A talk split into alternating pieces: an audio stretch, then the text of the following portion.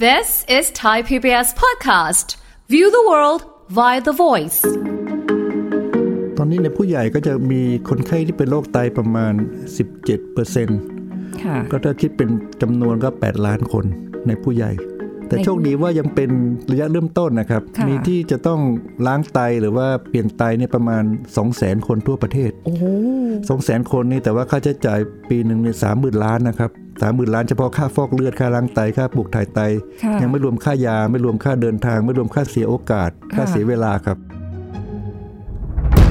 ฟังทุกเรื่องสุขภาพ อัปเดตททุกโรคภัย ฟังรายการโรงหมอ กับดิฉัน สุรีพร วงศิตพรค่ะ This is Thai PBS podcast. สวัสดีค่ะคุณผู้ฟังคะขอต้อนรับเข้าสู่รายการโรงหมอทางไทย PBS Podcast นะวันนี้เราพบกันเช่นเคย วันนี้เราจะคุยกันถึงเรื่องของการสร้างภูมิดูแลไต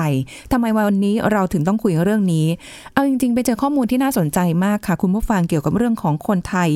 ที่ติดเค็มจากวัฒนธรรมท้องถิ่นนะคะ แล้วก็เป็นเรื่องที่น่าสนใจมากเพราะว่ามีโอกาสได้คุยนอกรอบกับคุณหมอที่เราจะคุยกันในวันนี้ด้วย เกี่ยวกับเรื่องของคนไทยที่เป็นโรคไตนะมันเป็นภัยเงียบจริง ๆนะคะ แล้วมันก็อันตรายต่อชีวิตมากๆเลยทีเดียว เดี๋ยวเราจะคุยกับรองศาสตราจารย์นายแพทย์สุรศักดิ์กันตาชูเวชสิริ อาจารย์ประจำหน่วยโรคไต ภาควิชาอายุรศาสตร์ คณะแพทยศาสตร์โรงพยาบาลรามาธิบดี มหาวิทยาลัยมหิดลค่ะ สวัสดีค่ะคุณหมอคะ ครับ สวัสดีครับ ค่ะคุณหมอคะวันนี้เราคุยกัน อันเนี้ยก็เป็นเรื่องหนึ่งที่แบบว่าจริง ๆ ไม่เคยคิดมาก่อนด้วย แล้วก็ไม่ไม่นึกถึงเลยว่า เรื่องของการติดเค็มเนี่ยมันไปเกี่ยวข้องกับวัฒนธรรมท้องถิ่นได้ยังไง แต่ว่าก่อนที่จะไปคุยกันถึงตรงนั้น ขออนุญาตเรียนถามคุณหมอก่อนว่า ในตอนนี้อะปัจจุบันเลยเนี่ย คนไทยเนี่ยนะคะ เป็นโรคไตกันมากน้อยแค่ไหนคะคุณหมอคะ ตอนนี้ในผู้ใหญ่ก็จะมีคนไข้ที่เป็นโรคไตประมาณ 17% ค่ะ ก็ถ้าคิดเป็นจำนวนก็ 8 ล้านคนในผู้ใหญ่ แต่ ในผู้ โชคดีว่ายังเป็นระยะเริ่มต้นนะครับ ค่ะ มีที่จะต้องล้างไตหรือว่าเปลี่ยนไตเปลี่ยนไตเนี่ยประมาณ 2 0 0 0 0 0 คนทั่วประเทศ โอ้ สองแสนคนนี่แต่ว่าค่าใช้จ่ายปีหนึ่งเนี่ยสามหมื่นล้านนะครับ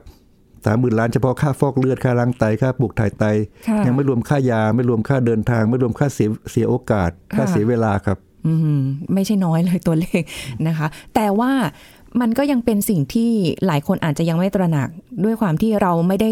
อ่าในการที่จะให้ข้อมูลหรือว่าประชาสัมพันธ์เกี่ยวกับเรื่องของตัวเน้นตัวเลขอย่างเดียว แต่สิ่งที่เราจะคุยกันต่อไปเนี่ยคืออยากจะให้คุณผู้ฟังเนี่ยได้ฟังแล้วได้ตระหนัก เราไม่อยากจะให้มานั่งมองแต่เรื่องของตัวเลขอย่างเดียวนะคะ แต่ทำยังไง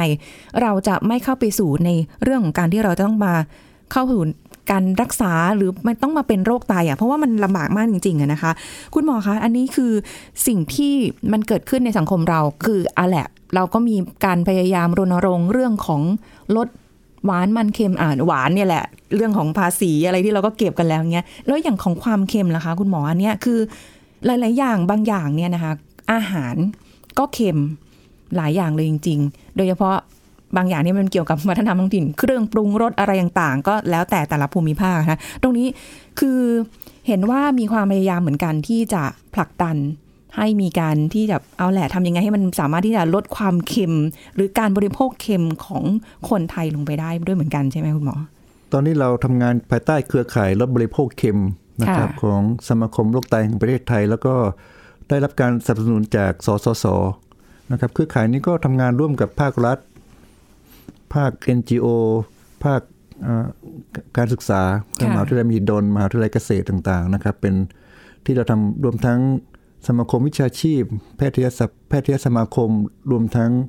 สมาคมโรคไตแห่งประเทศไทยนะครับ ค่ะ ก็เราพยายามจะรณรงค์เราก็ทำมาประมาณ 10 ปีละก็คือให้ความรู้ประชาชนทุกสื่อนะครับ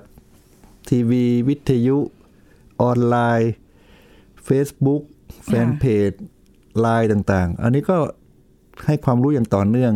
อันนี้ก็เป็นเรียกว่าเป็นสื่อออนออนแอร์ อ่า คราวนี้สื่อกราววอลเนี่ยหรือว่าออนกราวเนี่ยก็ต้องทำก็คือตอนนี้ที่ผ่านมาทุกปีสมาคมโรคไตแห่งประเทศไทย จะมีการจัดงานวันไตโลกทุกวันไตโลกก็คือประมาณช่วงมีนาคมของทุกปีนะครับ ค่ะ ในโรงพยาบาลต่างๆ ก็ให้ความรู้ประชาชนอ่ามีทีมงานต่างๆ ว่าเช่น ปีนี้ลดเค็มครึ่งหนึ่ง คนไทยห่างไกลโลกตั้งแต่ปีแรกนะครับ แล้วก็ให้ความรู้กับบุคลากรแพทย์พยาบาล นักโภชนา นักสาธารณสุข แล้วเขาก็ไปสอนต่อ ค่ะ เรียกว่า training the trainer ก็พยายามให้ความรู้ไม่ว่าจะเป็นให้เข้าไปในชุมชนนะครับ ออกวิทยุชุมชนหรือว่าไปติดป้าย ตามอ่าที่สาธารณะให้คนรู้ว่ารสเค็มสั่งได้นะรสหวานสั่งได้ ค่ะ ครับแล้วก็อาหารไหนที่มีความเค็มต้องให้ลดลงหรือพยายามหลีกเลี่ยงนะครับ ค่ะ แต่ว่าวัฒนธรรมการกินของคนไทยเนี่ยมันก็เป็นมานานแล้วก็คือว่าเราใช้เกลือในการถนอมอาหาร อ่าใช่ ไม่ว่าจะเป็นน้ำพริกกะปิปลาร้าต่างๆ แล้วก็ปลาเค็มเนื้อเค็มต่างๆเพราะบางทีถ้าอยู่ทางภาคใต้เขาประมงมาสัตว์น้ำต่างๆเขาก็บางบางทีเขาก็ต้องทำถนอมอาหารโดยใช้เป็นปลาเค็มเนื้อเค็มต่างๆ เพื่อจะให้อยู่ได้นานไม่ให้เสียใช่ไหมครับ อันนี้ก็เป็นวัฒนธรรมการกินที่มีมานานแล้ว ค่ะ แต่ว่าในอดีตเนี่ยเวลากินสมมติกินน้ำพริกเนี่ยเรากินน้ำพริกกับปลาผักสด ใช่ อ่าแล้วก็กินน้ำพริกไม่มาก แล้วก็ออกกำลังกายทำงานกลางแจ้งเสียเหงื่อเหงื่อนี่ก็คือเกลือออกไป อ๋อ เพราะฉะนั้นเรากินกินเค็มก็เสียเหงื่อก็เสียเกลือออกไปก็สมดุล ค่ะ ร่างกายก็ไม่เกิดโรคภัยไข้เจ็บ ไม่เกิดความดันสูง ไม่เกิดโรคไต ไม่เกิดหัวใจอัมพาตแต่ปัจจุบันเนี่ยเรากินน้ำพริกเหมือนเดิม แต่เรากินผักน้อยลงเดี๋ยวนี้คนถ้าที่สังเกตดูคือ ค่ะ จากการสำรวจเนี่ยคนกินผักเนี่ยประมาณแค่ 30%ของความต้องการ กินผักน้อยลงจริง ๆ รวมทั้งเด็กด้วยนะฮะ ค่ะ ผลไม้ ซึ่งผักผลไม้เนี่ยจะเป็นตัวที่ช่วยลดความดัน มันจะเป็นตัวต้านของเกลือหรือว่าโซเดียม มันเป็นตัวต้านฤทธิ์กัน เพราะฉะนั้นความดันคนไข้คนปัจจุบันจะสูงกว่าความคนในอดีตในคนโบราณนะครับ แล้วก็อันที่สองวิธีการกินก็ไม่เหมือนเดิม แต่ก่อนเรากินน้ำพริกเราก็กินผักกินข้าว นี่ ค่ะ เป็นข้าวคลุกน้ำพริก ข้าวผัดกะปิ อ่ามันเป็นสิ่งที่หลีกเลี่ยงไม่ได้แล้วเพราะว่ามันมันคลุกอยู่ในอาหารแล้ว ค่ะ แล้วก็กินผักน้อยลงด้วยบางทีกินข้าวคลุกกะปิกินกับหมูหวาน แล้วก็ผักก็ไม่กิน อันนี้ก็ทำให้ได้โซเดียมเข้าไปเต็มๆหลีกเลี่ยงยากด้วย เพราะมันคลุกอยู่แล้ว อ่า เอาโซเดียมเอาเกลือออกจากข้าวคลุกกะปิทำไม่ได้ ค่ะ มันไม่เหมือน ยู่ นะถ้าเป็นน้ำแกงนะฮะสมมติเรากินแกงเนี่ยถ้าเรากินเกลือมันจะละลายอยู่ในน้ำเพราะฉะนั้นแกงถ้วยหนึ่งเนี่ยจะเกลือจะละลายในน้ำประมาณสักหกสิบเจ็ดสิบเปอร์เซ็นต์อยู่ที่เนื้ออยู่ที่ผักเนี่ยสามสิบเปอร์เซ็นต์ ค่ะ เพราะฉะนั้นถ้าเรากินแกงเราถ้าวิธีการกินที่เอ่อปลอดภัยคือลดเกลือนะ ถ้าคนที่เป็นโรคประจำตัว เขาจะกินผักกินเนื้อ กินมะเขือ กินเอ่อลูกชิ้นนะครับ แล้วก็น้ำแกงเนี่ยทานน้อยลงนิดนึง อ่า หรือบางคนก็จะจะไม่ไม่เอาน้ำแกงมาราดข้าวเพราะเขารู้ว่าตรงนั้นเป็นแหล่งของเกลือ เขาก็เลยรสชาติพอสมควรคือรสชาติกลางๆ ะ ไม่ต้องกินน้ำแกงแบบรสจัดอย่างเงี้ยก็ทำให้สุขภาพดีขึ้น เพราะฉะนั้นมันถ้าเป็นอาหารน้ำเนี่ยยังพอหลีกเลี่ยงความเค็มได้ กินก๋วยเตี๋ยวกินน้ำแกงน้อยๆกินน้ำซุปน้อย ๆอ่าอันก็จะช่วย แต่ถ้าเป็นข้าวผัดกะปิเนี่ยจะยากนิดนึงครับ อะไรที่มาคลุกมาผสมมีองค์ประกอบของเกลือโซเดียมความเค็มอะไรพวกเนี้ยมา ครับละเอียดหนึ่งคือ พอคนกินแล้วมันกินเค็มแล้วมันติด ติดรสชาติ อ่า คือถ้าเด็กกินเค็มแต่เด็กเนี่ยพอไปกินโตเป็นผู้ใหญ่ก็จะกินเค็มเพราะรสชาติเขาชินแบบนั้น ค่ะ แล้วพอไปกินอาหารนอกบ้าน ทุกร้านก็จะพยายามเพิ่มรสชาติให้จัดจ้านเพื่อให้ลูกค้าชอบลูกลูกค้าติดรสชาติแล้วก็จะมากินร้านเดิมเพราะฉะนั้นทุกร้านก็จะเริ่มเค็ม ค่ะ แล้วคราวนี้มันก็ทำให้ถ้าทุกร้านเค็มผู้บริโภคก็ไม่มีทางเลือก ก็กินทุกร้านมันจะร้านไหนมันก็เค็มเหมือนกัน อ่ามั มันก็เลยติดทำให้สังคมไทยเนี่ยกินเค็มมากขึ้นเรื่อย ค่ะ ๆนะครับเพราะฉะนั้นเราก็ต้องรณรงค์บอกว่าตามร้านอาหารเนี่ยขอให้มีเมนูทางเลือก เช่น เมนูถ้าเป็นเครื่องดื่มก็เมนูอ่อนหวาน หวานน้อย หวานน้อย ถ้าเป็นอาหารก็เมนูเค็มน้อยอย่างเงี้ย ค่ะ ก็ให้เป็นเป็นทางเลือกไว้ในในในเมนูของเขา ค่ะ หรือว่าก็ให้เป็นเขาเรียกว่าเมนูชูสุขภาพไว้ อันนั้นก็จะช่วยเหมือนกันครับ คือให้ผู้บริโภคมีทางเลือก หรือไม่ ใช่ ก็อีกทาง เค็ม เวลากินอาหารเนี่ยถ้าผู้บริโภคเป็นคนสั่งเนี่ย ค่ะ ไปกินบอกแม่ค้าบอกว่า ขอไม่ใส่ผงชูรสนะ ค่ะ แล้วก็เค็มน้อย เพราะถ้าไม่สั่งเนี่ยเขาจะใส่มาจัดเต็ม นั่นแหละอร่อยค่ะ ครับครับหรือว่าถ้าไปกินข้าวที่อยู่ในข้าวแกงเนี่ยถ้ามัน ค่ะ อยู่ในหม้อแกงเนี่ยบางทีจะปรับความเค็มยาก แนะนำให้กินอาหารตามสั่งครับ อ๋อ อันนี้เป็นแนวทางนะ ที่ที่คุณหมอพูดมานี่ก็มีบางอย่างที่รู้สึกว่าตัวเองก็กินผิดเหมือนกันนะคะโดยเฉพาะยิ่งเวลาไปกินก๋วยเตี๋ยว คุณหมอแต่บางทีก๋วยน้ำซุปก๋วยเตี๋ยวมันไม่ได้เค็มเลยนะคะ เพราะว่าหนึ่งคือตัวเองเป็นคนไม่กินเค็มเลย ไม่ชอบกินเค็มมากๆเลย พอไปกินเนี่ยเฮ้ยมันไม่ได้เค็มอ่ะ มันก็ซดจนหมด อ่าครับ น้ำซุปน้ำซุปหมดถ้วยเลยอะไรอย่างเงี้ยค่ะอันนี้ก็มีโซเดียมแฝงอยู่ ใช่ เพราะว่าถึงแม้ว่าจะไม่เค็มแต่ว่าถ้าปริมาณมากๆ มันก็ได้โซเดียมเข้าไปเต็มๆ เพราะว่าถึงแม้มันจะเจือจางแต่เรากินหมดถ้วยเนี่ย อ่า เราก็ได้เกลือเข้าไปทั้งหมดเลย มันไม่มีทางหลีกเลี่ยง แต่ถ้าเรากินแค่ไปครึ่งถ้วยเราก็ได้เกลือ ค่ะ ครึ่งเดียวนะครับแล้วก็ในน้ำซุปเนี่ยนอกจากเกลือที่เป็นเกลือ เกลือแกงนะครับเรียก ค่ะ โซเดียมคลอไรด์เนี่ยมันจะมีโซเดียมอย่างอื่นเล่นเช่นโซเดียมโมโนกลูตาเมตที่จริง ๆ ก็คือผงชูรส อือหือ แล้วก็ใส่ไปเยอะด้วย แล้วก็มีบางคนผมไปบอกแม่ค้าบอกผมผมไม่ใส่ผงชูรสหรอกไม่อยากกิน ค่ะ เขาบอกเขาใส่เขาไม่ใส่ผงชูรสเลยเขาใส่ซุปก้อน เออมีไหมะ ซุปก้อนเนี่ยครึ่งหนึ่งคือผงชูรสอีกครึ่งหนึ่งคือเกลือ อีกประมาณ 5%เป็นเป็นรสชาติรสรสหมูรสไก่รสอะไรต่าง โอ้คุณ ๆ ครับ หมอ ซุปก้อน จริงเหร ที่ที่ที่กินนี่นะครับ ก็คือ ค่ะ ผงชูรสผสมกับเกลือนะครับ รวมทั้งพวกผงปรุงรสด้วยบางทีผงผัดอันนั้น ค่ะ ก็ก็ปรุงมาแล้วมีทั้งเกลือมีทั้งผงชูรสแล้วก็มีสารให้กลิ่นอะไร ค่ะ ตามรสชาติของเขานะครับหรือเครื่องแกงที่เขาทำสำเร็จแล้ว อันนี้ก็ ค่ะ จะมีโซเดียมโดยที่บางทีเราไม่ทราบ ค่ะ พวกนี้เป็นเกลือแฝงเพราะมันไม่มันไม่เค็ม ใช่ใช่ ผงชูรสมันไม่เค็ม แล้วซุปก้อนก็ไม่เค็ม มันก็ ค่ะ ปลาแรมปลาแรมนิดนึงนะครับ อันนี้ก็เรียกว่าอูมามิหรือรสชาติที่ 5 อูมา มิ หวานหวาน ใช่ เค็ม ใช่ เค็มๆครับ ยุคนี้แล้วยิ่งเดี๋ยวนี้นะ มีอาหารประเภทยำเนาะคุณหมอโอ้โหกระแสดังมากยำไม่พอใส่ปลาร้าเข้าไปอีกนะคะ นะของทงของทอดอะไรก็ว่าไปคือ ครับ ทุกอย่างมันมีแฝงอยู่ในนั้น โดยที่แบบเราก็มันไม่เค็มก็เลยไม่คิดว่ามันจะมีผ คือ ล อาหารที่รสชาติจัดจ้านเนี่ย มันจะต้องมีเค็มผสมอยู่เสมอ เพราะว่าถ้าหวานใส่ถ้าใส่หวานอย่างเดียวเนี่ย มันจะมันจะโดด มันจะรสชาติคนจะรับไม่ได้ แต่ถ้ามีเค็มไปตัด ค่ะ มันจะหวานหวานเค็มเค็มๆเอออร่อยเขาเรียกกลมกล่อม อ๋อ เพราะฉะนั้นถ้าอะไรที่รสชาติจัดโดยเฉพาะเออก็ยำนี่นะครับ เป็นตัว ค่ะ ที่ใส่น้ำตาล ผงชูรส ใช่ น้ำตาเอ่อ น้ำ น้ำปลา ปลา แล้วก็มีปลาร้ามีอะไรต่างๆ พวกเนี้ยมันก็เลยทำให้รสชาติมันจัดจ้าน แต่รสชาติมันกลบกันอยู่ มันก็ปนๆกันอยู่เราก็รู้สึกว่ารสชาติกลมกล่อมมันไม่มันไม่โดดขึ้นมานะครับ เพราะฉะนั้นถ้าจะลดเค็มก็อาจจะต้องลดหวานลงได้นิดนึง ค่ะ เพราะว่าถ้าเกิดผมเคยเคยบอกแม่ค้าว่าทำผงทำอ่าไข่พะโล้ก็คือที่ที่ร้านที่ร้านอาหารที่โรงพยาบาลกิน ค่ะ ไข่พะโล้พอเขาลดเค็มมาเนี่ยทำไมวันนี้ไข่พะโล้หวาน เพราะเขาไม่ลดหวานด้วยเขาคือไม่ได้ลดน้ำตาลด้วย อ๋อ ถ้า เค็ม ลดต้องล ล ด ดเค็ม น้ำตาล อย่างเดียว แล้วลดน้ำปลาลดครึ่งลดมาด้วยด้วยทั้งสองตัว ค่ะ มันจะทำให้รสชาติไม่ไม่ไม่ไม่โดดแล้วเราก็พอกินได้ครับ อืมก็คือเข้าใจในมุมของคนที่ปรุงประกอบอาหารเหมือนกันนะ ที่ทำอาหารขายบางทีเขาถ้าเกิดทำแบบรสเบาไปอาจจะไม่ได้ถูกใจหลาย ๆ คนอะไรอย่างเงี้ยนะคะ แต่ว่าหนักมากไปมันก็ เนาะแต่ก็แล้วแต่คนชอบนะอย่างอย่างที่บ้านค่ะโอ้โหพี่ชายนี้ต้องทุกมื้อต้องมีพริกน้ำปลาค่ะคุณหมอ ราดข้าวสวยร้อน ครับ ๆกับก็อีกเรื่องหนึ่ง ครับ อืม คือพริกน้ำปลาเนี่ยผมว่าคนไทยติดเรื่องของเรื่องของพริกมากกว่า รสชาติเผ็ดเนี่ยคนไทยชอบ แต่พอมีน้ำปลา มันทำให้รสชาติกลมกล่อมมากขึ้น ค่ะ มันไม่โดดขึ้นมาเผ็ดทันทีมันก็คือเค็มบวกเผ็ด สังเกตว่าคนที่ทานเผ็ดเนี่ยจะต้องมีเค็มเสริมเข้าไปด้วยเสมอนะสังเกตดูกะปิเนี่ยจริงๆมันเผ็ดใช่ไหม ะ แต่จริงๆมันมันมีเกลือเยอะเหมือนกัน โอ้อย่างเค็ม อ่าน้ำพริกเนี่ยคิดว่าเผ็ดเผ็ดแต่จริง ๆ ก็คือใส่เกลือด้วย ใช่ไหมครับน้ำพริก ก็คือมันก็ทำให้รสชาติมันมันอร่อยนะครับ ว่า ค่ะ อย่างนั้นเถอะก็ถ้าอร่อยน้อยลงนิดนึงก็จะดีแล้วก็จะแนะนำเวลากินอาหารซื้อมาก๋วยเตี๋ยวเนี่ยเอาชิมนิดนึงครับ ก่อนปรุง บางคนยังไม่ทันชิมเลยตักแล้ว ใช่ไหม ความ จ้วง เคยชิน ใช่ใช่ผมว่าบางทีเราชิมก่อน ถึงแม้ว่าบางทีมันต้องฝึกต้องฝืนนิดหน่อยทำให้เป็นนิสัยไว้ไม่บางทีเราชิมปั๊บโอ้โหเค็มมากเลยทำยังไง เติมน้ำตาล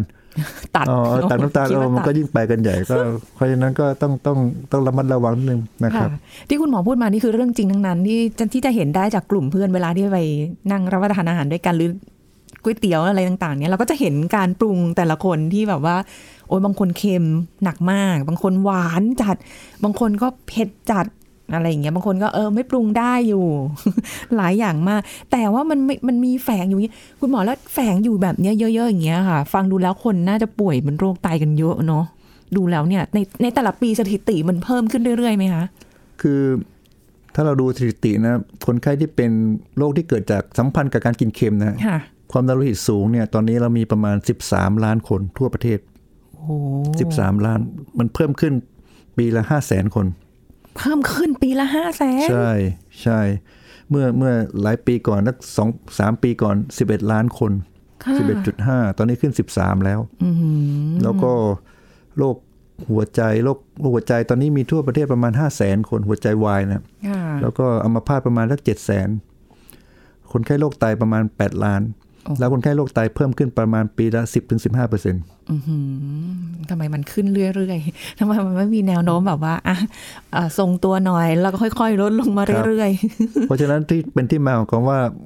เราต้องถ้าเราตั้งรับอยู่ในโรงพยาบาลเนี่ยมันไม่ไหวรักษาไม่ไหว ผมว่าต้องป้อง กัน อ่าใช่ ก่อนจะเป็นก็คือเข้ามาคุยกันเรื่องอาหารการกินเนี่ย คือฝรั่งเรียกว่า you are what you eat กินอะไรได้อย่างนั้น ใช่ ถ้ากินดีก็สุขภาพดีไม่ต้องกินยา ถ้ากินไม่ดีก็สุขภาพไม่ดีต้องกินยาเยอะ คืออารมณ์ประมาณเหมือนว่าให้กินอาหารเป็นยา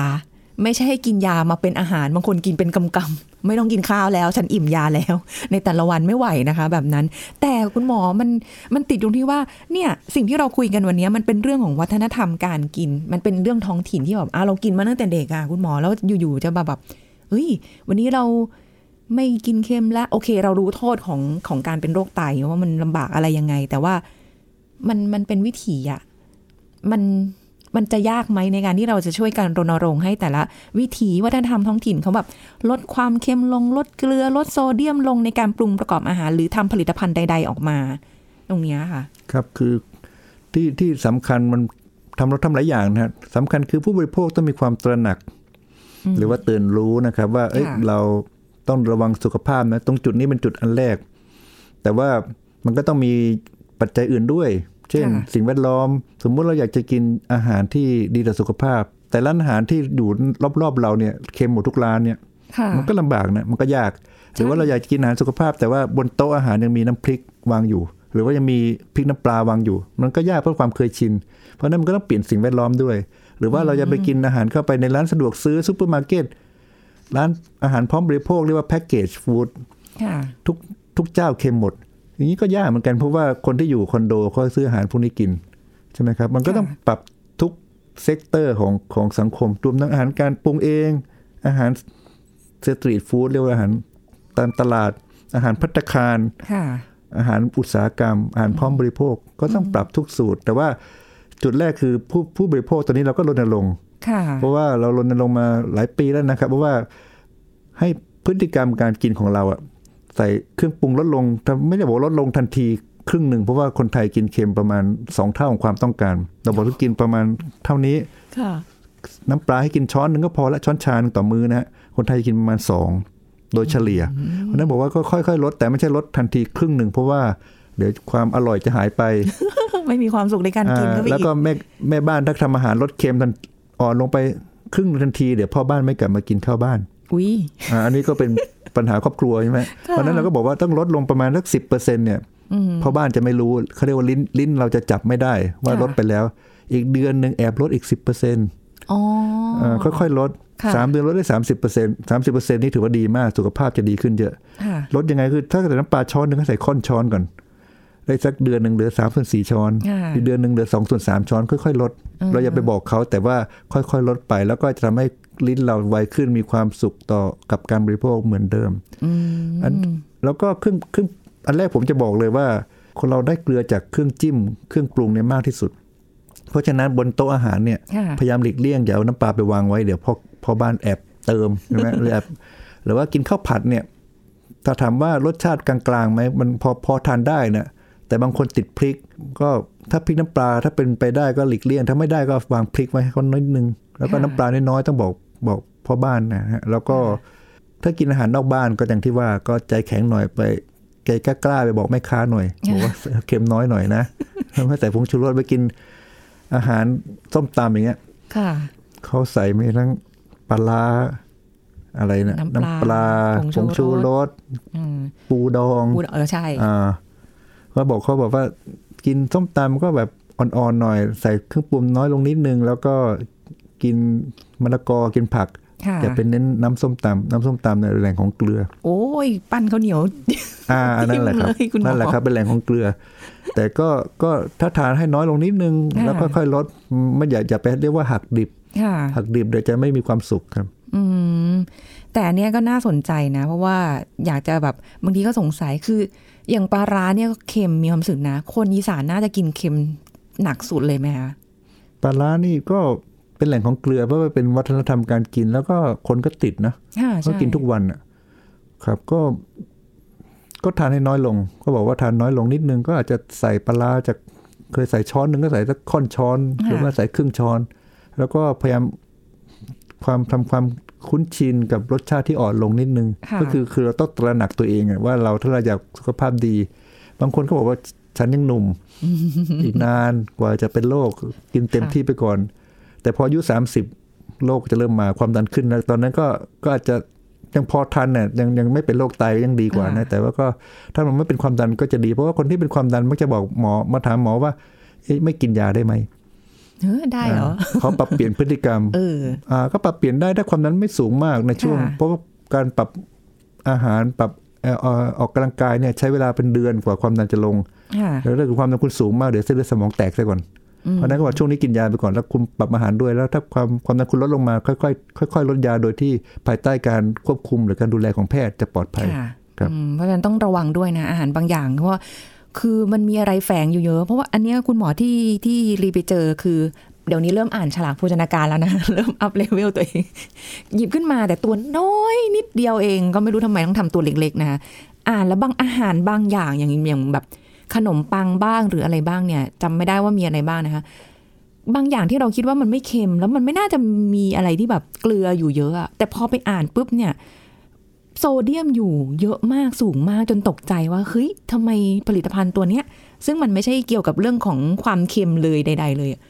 กลับมีโซเดียมสูงมาก อืม ครับคือมันมีโซเดียมแฝงหลายตัวนะครับโซเดียมที่ไม่เค็มปกติเกลือเกลือแกงในยโซเดียมคลอไรด์เป็นแหล่งของเกลือโซเดียมที่สูงที่สุด แต่ว่าจะมีโซเดียมที่ไม่เค็มในภาคเซาท์อีสเอเชียเนี่ยนะจะเป็นผงชูรส อ๋อ ผงชูรสเป็นโซเดียมที่ที่เยอะมาก ค่ะ แล้วก็ไม่เค็มด้วย คนไม่ทราบ แล้วคนใช้เยอะไม่ว่าประเทศไทยลาว พม่าเขมรกินผงชูรสทั้งนั้น และเป็นแหล่งของโซเดียมที่สำคัญเราสังเกตดูส้มตำ ค่ะ ปกติเขาบอกว่ากินใส่ผงชูรสเนี่ยใส่แค่ปลายช้อนก็รสชาติก็พอแล้ว โอ้มัน แล้อูมามิแล้ว แต่ของเราไม่ ใช่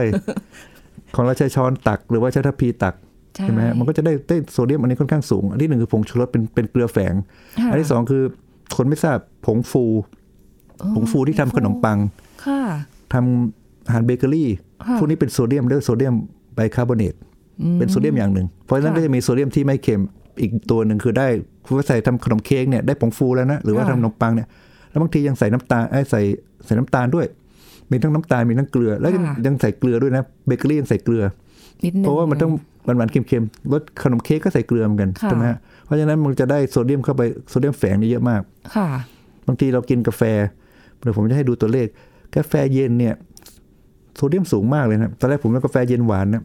เอ่อเออจริงจริงๆมัน โซเดี เค็ ม ม สู เห ง รอคะ ฮะบางทีสูงเท่ากับกินข้าวจานหนึ่งโซเดียมสูงมากขนาดเพราะว่าเพราะว่าเขาใส่นมนมข้น นมข้นเป็นนมที่แบบทำให้เกิดความเข้มข้นแล้วก็ทำเนื่องจากนมข้นนี่เขาใส่ตัวโซเดียม ค่ะ เข้าไปเยอะเพราะฉะนั้นจะมีโซเดียมสูงมากเลย กาแฟเย็นนะต้องระวัง หวาน นอกจากหวานแล้วยังเค็มมากด้วย แต่คุณไม่ไม่รู้สึกเพราะว่ามันมันโซเดียมที่เขาใส่มันไม่ได้เป็นเกลือชัดชัดชัดชัดเพราะฉะนั้นมันจะเป็นโซเดียมตัวอื่นครับ โอ้แล้วอย่างพวกชาเย็นอะไรพวกนี้มัน ชาเย็น อะไร นี่ยั ที่ ง เป็นขนมข้นใส่ อ่ะถ้ามีอะไรที่มีนมข้นหรือนมเขาเรียกนมข้นมีทั้งนมข้นหวานนมข้นจืด เพราะว่านมสดมันแพง ถ้านมข้นจืดมันจะไม่แพง ค่ะ เขาใส่พวกนมนมข้นประประเภทเนี้จะมีโซเดียมสูงมากถ้านมสดจะโซเดียมน้อยมาก แต่ถ้านมข้นเมื่อไหร่โซเดียมสูง โอ้โห ถ้าเกิดชาเย็นถ้าเป็นชาไทยเย็นได้ชงแบบตามที่ตามรถเข็นพวกเนี้ย ค่ะ ใส่นมข้นจืดพวกเนี้ยโซเดียมสูง แต่ถ้าเป็นชาแบบเอสเปรสโซ่อเมริกาโน่แคปปูชิโน่พวกนี้เขาไม่ได้ใส่นมข้นนะโซเดียมไม่สูง อ๋อ รู้สึกว่า อันนี้ เรา เป็นเป็นเคสบางอย่างที่เราไม่รู้นะ โอ้โห เกินเกินความคาดหมายเพราะว่าเราก็ไปเน้นเรื่องของพวกน้ำซุป ซอสซีอิ๊วเอ่ออะไรนะ ซอสพริก ซอสมะเขือปลาร้าหรืออะไรที่ที่นึกภาพได้ออกว่า เอ้ย มันอาจจะมีแฝงอะไรแต่แบบเฮ้ยอันนี้ เกินไปคุณหมอ ใช่ เอ้ยนี่แสดงว่า แล้วถ้าพูด เราไม่รู้ตัวเลยว่าความเค็มคือ ขนาดตัวเองเป็นคนไม่กินเค็มพอฟังคุณหมอแล้วอ้าวเฮ้ยเพลอเพลอๆเราเป็นคนแบบได้รับความเค็มโดยไม่ไม่รู้ตัวด้วยถึงจะไม่กินเค็มก็เถอะใช่ไหมคะ ครับพวกอาหารที่ต้องใช้สารถนอมอาหารอีกนั่นก็ ค่ะ เป็นอีกอันหนึ่งถ้ากินอาหารสดเนี่ยมันไม่ต้องใส่พวกสารกันบูดใช่ไหม ค่ะ สารกันบูดนี่ก็โซเดียมทั้งนั้นนะ อืม ทุกตัวเป็นโซเดียมหมดนะ ค่ะ เพราะฉะนั้นถ้าเกิดกินอาหารกระป๋องปลากระป๋องกับปลาสดเนี่ยปลาที่เราซื้อตามตลาดเนี่ยปลาสดจะโซเดียมต่ำมาก ค่ะ แต่ถ้าเป็นปลากระป๋องเมื่อไหร่โซเดียมขึ้น อืม ครับ บริโภคแต่น้อยๆนะคะ อย่าอย่าบริโภคเยอะนะคะ คุณหมอคะแล้วภาคไหนที่กินเค็มหนักสุดเลยค่ะ ก็ลองทายดูนะฮะแต่จริง ๆ บางคนบอกภาคอีสานใช่ไหม ใช่ใช่หนูว่าอีสาน ผลที่เราสำรวจมาจากคนของเครือข่ายรถเค็มนะกับสมาคมโรคไตกับองค์การอนามัยโลกเราสำรวจเมื่อปีที่แล้วภาคใต้ครับ ภาคใต้ ภาคใต้สูงสุดครับ ค่ะ จาก จากการสำรวจโดยแล้วกันเราไปเก็บปัสสาวะ 24 ชั่วโมง แล้ววัดปริมาณเกลือในปัสสาวะ เพราะว่า ค่ะ เรากินเค็มเท่าไหร่เกลือจะออกทางปัสสาวะเกือบทั้งหมด เพราะฉะนั้นถ้าเกิดคนในคนไหนกินเค็มเกลือปัสสาวะเรียกปัสสาวะเค็ม แต่เรา ค่ะ เราไปวัดทางแลบนะฮะ ค่ะ เราจะรู้ว่าโซเดียมออกมาประมาณเท่าไหร่ คนใต้กินโซเดียมสูงเกือบ 2 เท่า 2 เท่าของความต้องการ เราบอกว่าโซเดียมในคนปกติต้องการประมาณ 2,000มิลลิกรัมต่อวัน กินที่พอเหมาะสม ค่ะ คนใต้จะประมาณ 4.1 อุ้ย อ่ะเขา ครึ่ สี่ ง พัน ห ห นึ่ นึ่ ง ง ค่ะสอง สี่พัน เท่า หนึ่งร้อยมิลลิกรัมต่อวัน เออเยอะนะเนี่ย ครับรองลงมาคือภาคกลางนะครับ เออ ภาคกลาง ดูอาหารน่าจะแบบ สามพันเจ็ด สามพัน สามพันเจ็ด เกินเกิน รองจากรองอันดับสองพวกแกงเทโพแกงทั้งหลายเนี่ยภาคกลางนะครับ อ๋ออ๋อใช่ใช่ใช่ แล้วก็ภาคภาคเหนือก็จะประมาณใกล้ๆกันสามพันเจ็ดสามพันหกนะครับ ค่ะ ส่วนภาคใต้ภาค อีสาน ภาคอีสานลงมาหน่อยสามพันสาม เกินหมดทุกภาคเลย ใช่เพราะเราบอกว่าเอาสักสองพันใช่ไหม ค่ะ นี่ก็ครับ โอ้โห อ้าว อีสานเลยกลายเป็นว่าน้อยสุดซะอย่างนั้น ก็น้อยกว่านิดหน่อยครับ แต่ก็ยังเรียกว่ายังสูงอยู่ยังเค็มอยู่ กินทุกวันก็ไม่ไหวนะ กินกินรสชาติอื่นกันบ้าง พยายามลดหวานมันเค็มให้มันแบบเบาๆลงค่อยๆค่อยๆ เพราะถ้าอย่างบนคนติดรสชาติก็อาจจะยากสักนิดหนึ่งอันนี้คือเข้าใจ แต่ว่าค่อยๆ ปรับเพราะเมื่อก่อนเป็นคนติดหวานมากค่ะ คุณหมอเป็นแบบดีนะว่าไม่กินเค็มไปด้วยอะไรเงี้ย แค่หวานเนี่ยจนตอนนี้พออายุเริ่มมากขึ้นก็จะรู้สึกว่า เฮ้ยไม่ได้ละ ครับ เราก็ต้องค่อยๆ ปรับสภาพตัวเราเองนะจริงๆยังมีอะไรอีกเยอะที่เราจะได้คุยกันคุณหมอมีอะไรอยากจะฝากทิ้งท้ายหน่อยไหมคะ คืออาหารเค็มในภาคใต้ก็แถมนิดนึงก็คือพวกน้ำพริกกะปิบูดู แกง ค่ะ ส้ม แกงเหลืองต่างๆเหล่านี้เป็นแหล่ง ค่ะ ของโซเดียมบางทีเรานึกว่าเผ็ดนะแต่เผ็ดและเค็มด้วย อ่าก็ก็ก็บอกนิดนึงแล้วก็อาหารทะเลโดยธรรมชาติอาหารทะเลจะเค็มอยู่แล้วเพราะมันสัตว์น้ำอยู่ในทะเล เออ อ่า เนอะ กุ้งทะเลกับมันต้องเค็มกว่ากุ้งน้ำจืดอยู่แล้ว ค่ะ ครับ อืมบางอย่างเราก็ลืมนึกไปจริง ๆ ค่ะ ไปเน้นแต่พวกที่แบบว่ากินแล้วรู้สึกว่าสัมผัสรสได้ว่า เฮ้ยมันเค็ม เราก็จะระวังแต่อย่างอื่นเราไม่ค่อยระวัง ตอนนี้ต้องระวัง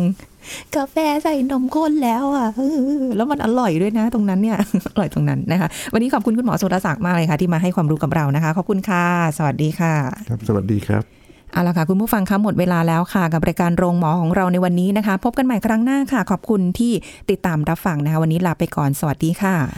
This is Thai PBS Podcast. ภัยเงียบอย่างหนึ่งของผู้สูงอายุคือไขมันเยอะมวลกล้ามเนื้อน้อย ที่ส่งผลต่อการใช้ชีวิตและเสี่ยงเสียชีวิตก่อนวัย ผู้ช่วยศาสตราจารย์ดรเอกราชบำรุงพืช จากมหาวิทยาลัยธุรกิจบัณฑิตมาบอกให้รู้ครับ ไอ้เจ้าภาวะที่เราเรียกว่า sarcopenic obesity อ่า ค่ะ ถ้าศัพท์ทางวิชาการการแพทย์เรียกว่าภาวะอ้วน ร่วมกับมีมวลกล้ามเนื้อน้อย และมวลกล้ามเนื้อไม่แข็งแรง อ้วน า แต่มวลกล้ามเนื้อน้อย และไม่แข็งแรง ถูกต้องครับผม อันเนี้ยเปรียบเสมือนภัยเงียบที่พบมากเลยในผู้สูงอายุ อืม เนาะเพราะว่าผู้สูงอายุส่วนใหญ่เนี่ยเรามักแต่แบบเอ๊ะลงพุงลงพุง อ่าฮะ อ่าก็มีภาวะอ้วนพีมีพุง แต่เราก็ ค่ะ ไม่ได้ไปดูว่าเอ้ยมวลกล้ามเนื้อเนี่ย ก็ลดน้อยถอยลงด้วยแล้วมวลกล้ามเนื้อมันเป็นตัวสำคัญเลยนะครับ ที่จะช่วยในเรื่องของการเคลื่อนไหวร่างกาย ค่ะ อ่าแล้วก็การทรงตัวต่างๆ ถ้ากล้ามเนื้อเราน้อยลดลงเนาะ ค่ะ เพราะว่าปกติแล้วเนี่ยจากการศึกษาวิจัยนะครับ